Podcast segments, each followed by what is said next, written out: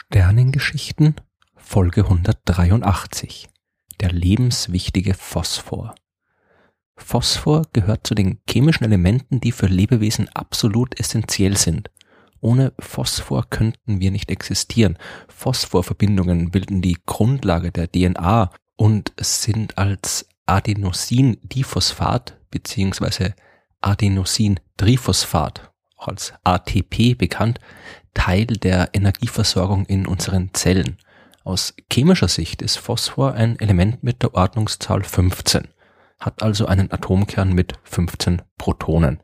In der Natur kommt Phosphor allerdings nicht in reiner Form vor, sondern nur in Verbindung mit anderen Elementen, meistens in verschiedenen Mineralien, aber auch im Kot von Meeresvögeln, dem sogenannten Guano. Angesichts seiner Bedeutung für das Leben ist der Phosphor auf der Erde aber erstaunlich selten. Für jedes Phosphoratom findet man in den Ozeanen der Erde 49 Millionen Wasserstoffatome. Das ist deutlich weniger als die universale Häufigkeit. Man schätzt, dass im gesamten Universum ein Phosphoratom auf 2,8 Millionen Wasserstoffatome kommt. Und es ist noch viel weniger, als man in Lebewesen finden kann. Bakterien zum Beispiel enthalten nur 72 Wasserstoffatome für jedes Phosphoratom. Wie wichtig der Phosphor für das Leben ist, das hat auch der berühmte Wissenschaftler und Autor Isaac Asimov 1974 so formuliert. Leben kann sich ausbreiten, bis der ganze Phosphor verschwunden ist. Dann stoppt die Ausbreitung unweigerlich und nichts kann das verhindern. Phosphor war auf der Erde von Anfang an zu finden, aber meist, so wie heute immer noch, in einer Form, die für das Leben nicht direkt verwertbar ist. Man hat daher schon länger vermutet, dass in der Frühzeit der Erdgeschichte andere Phosphorquellen zur Verfügung gestanden haben müssen, die die Entstehung des Lebens überhaupt erst ermöglicht haben. Heute geht man davon aus, dass Meteoriteneinschläge genau diese Quelle darstellen könnten. Unser Planet ist zwar so wie auch alle anderen Himmelskörper vor viereinhalb Milliarden Jahren aus jeder Menge kleiner Felsbrocken entstanden, die sich zu immer größeren Objekten zusammengefunden haben.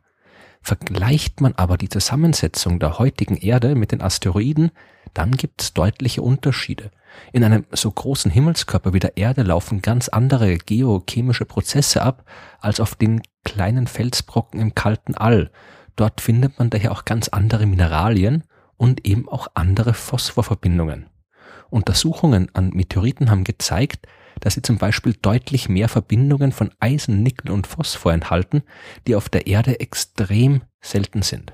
Zusammen mit Wasser kann dieses phosphorhaltige Mineral eine andere Verbindung mit Sauerstoff eingehen und sogenannte Pyrophosphate bilden.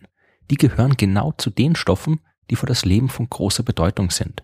Man geht daher heute davon aus, dass sie tatsächlich erst durch Meteoriteneinschläge in der Nähe von Wasser auf der jungen Erde entstanden sind und so die Grundlage für die Entstehung des Lebens geschaffen haben. Die Asteroideneinschläge, die wir heute in Hollywood-Filmen und Science-Fiction-Büchern immer nur als große Katastrophen kennen, waren früher also maßgeblich daran beteiligt, dass es auf der Erde überhaupt Leben geben kann. Trotzdem hat es lange gedauert, bis man dieses Element überhaupt entdeckt hatte. Und die Person, die den Phosphor fand, war eigentlich auf der Suche nach etwas ganz anderem. Hennig Brandt hat im 17. Jahrhundert gelebt und war ein Apotheker aus Hamburg. Er war aber nicht nur Apotheker, sondern auch Alchemist. Die Chemie als seriöse Naturwissenschaft, so wie wir sie heute kennen, die gab es damals noch nicht. Man hat zwar gewusst, dass verschiedene Stoffe sich unterschiedlich verhalten und sich auf unterschiedliche Weise miteinander verbinden können, aber man hat noch so gut wie keine Ahnung gehabt, warum das so war und hat gedacht, wenn man nur die richtigen Rezepte findet, dann kann man alles in alles verwandeln. Zum Beispiel eben auch unedle Metalle wie Blei oder Eisen in edles und wertvolles Gold. Nach genau diesem Rezept, dem Stein der Weisen, hat auch Brandt bei seinen Experimenten gesucht. Die Chemiker bzw. Alchemisten der damaligen Zeit, die waren nicht zimperlich, was ihre Versuche anging. Die haben alles dafür verwendet, egal wie absurd es äh, erscheinen mochte. Und Brandt kam dabei auf eine ganz besonders absurde Idee. Er hat menschlichen Urin als Ausgangsstoff für seine Experimente benutzt obwohl die Sache aus der damaligen Sicht auf die Welt wahrscheinlich gar nicht so absurd war. Man hat überall Zusammenhänge zwischen dem Mensch und dem Kosmos gesehen, zwischen der Erde und dem Himmel. Jeden damals bekannten Himmelskörper war beispielsweise ein eigenes Element zugeordnet. Gold der Sonne, Silber dem Mond, Eisen dem Mars, Quecksilber dem Merkur und so weiter. Mikrokosmos und Makrokosmos sind im Denken der Alchemisten in enger Verbindung gestanden und man hat den menschlichen Körper als Modell für die gesamte Schöpfung angesehen. Im Körper wird Nahrung nach den gleichen alchemistischen Prozessen umgewandelt, die auch überall sonst im Universum ablaufen, hat man gedacht. Und die Ausscheidungen wären demnach auch nicht unbedingt unbrauchbarer und ekliger Dreck, sondern eher eine Annäherung an den angeblichen Urzustand der Materie, aus der alles ursprünglich hervorgegangen sein soll. Also genau die Art von erster Materie, nach der die Alchemisten gesucht haben und mit deren Hilfe sie das Geheimnis der universalen Umwandlung von allem in alles lösen wollten. Wenn Brandt also menschlichen Urin untersucht hat, dann war das aus damaliger Sicht nicht absurd, sondern eher so, wie wenn die Biologen heute an Stammzellen forschen und daraus neue Organe züchten wollen. Im Urin hat Brandt gehofft, den Stoff zu finden, aus dem alles hervorging und mit dem er alles verwandeln konnte. Also hat der Apotheker Urin gesammelt, vermutlich seinen eigenen, und hat seine Experimente gemacht.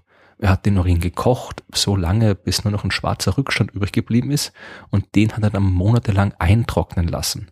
Nach weiteren, wahrscheinlich nicht unbedingt wohlriechenden Experimenten hat er dann schließlich eine weiße, wachsartige Substanz isoliert, die im Dunkeln geleuchtet hat.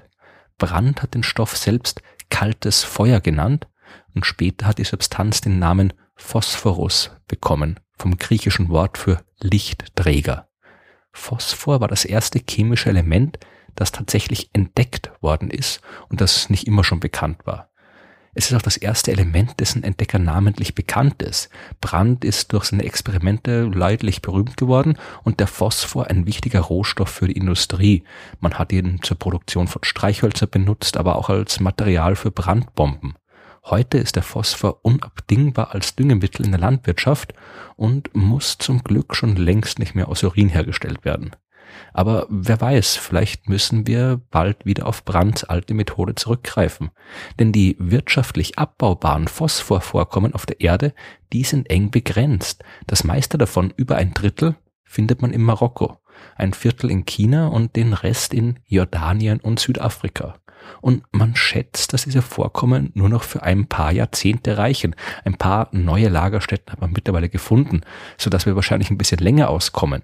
Und auch im Wasser der Ozeane gibt es noch jede Menge Phosphor. Nur weiß man eben hier bis jetzt auch nicht, wie man ihn auch ökonomisch vernünftig dort rausbekommt.